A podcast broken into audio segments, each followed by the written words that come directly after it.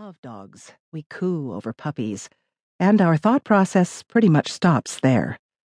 It takes a site like a dog auction to drive home the point that dogs are in fact a big business, and to open our minds about the sheer scope of the industry that we buy into with every beautiful pooch we bring home.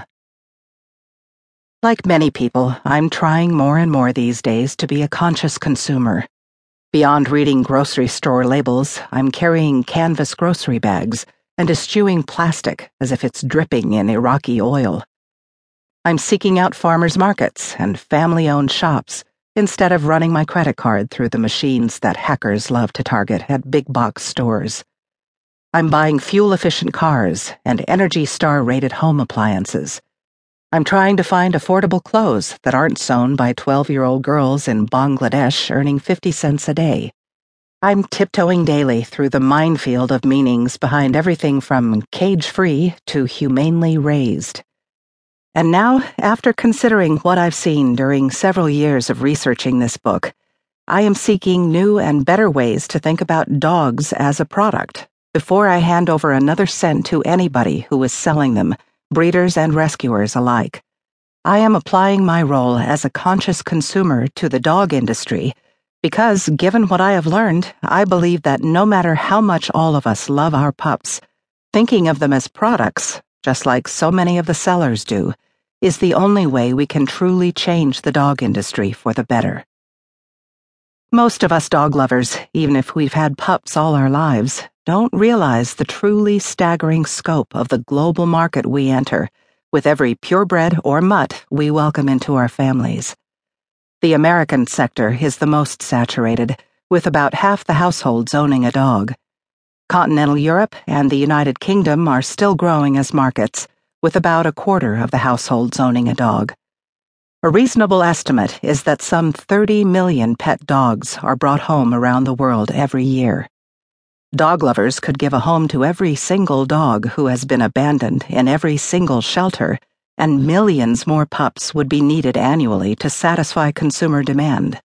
The money spent buying dogs as pets represents income to small and large scale breeders, pet stores, public shelters, and private rescue groups of somewhere in the vicinity of $11 billion each year around the globe. Now, these numbers are admittedly fuzzy, all numbers involving the buying and selling of dogs are estimates because no central databases exist. That's one reason, perhaps, that no book like this has ever been written, because it is so hard to pin down exactly what is going on in terms of cash flow in the dog business. Still, given the statistics available, it's reasonable to assume that the business of selling dogs has about the same value as the global IKEA brand. The sale of dogs generates the kind of money that all of Nevada, including Las Vegas, brought in on gaming revenues in 2013. Dog lovers spend as much to acquire pooches every year as Burger King paid in 2014 to buy Tim Hortons, creating the world's third largest fast food conglomerate. It's cash flow that people who own the action will battle to control cash flow that leads to unscrupulous people starting cheap production facilities and smuggling operations everywhere from Missouri to Mexico to Poland. Cash flow that leads to powerful marketing campaigns designed to sway our decisions as consumers. This is business income that entrenched breeding interests at the top of the dog market will fight to protect. And it is piles and piles of dough that nonprofit groups, raking in hundreds of millions of dollars a year in donations, want to keep collecting. In any business where such big money is involved, problems from capitalist greed to outright corruption always will surface. And those of us trying to be conscious consumers can feel overwhelmed about trying to make a difference.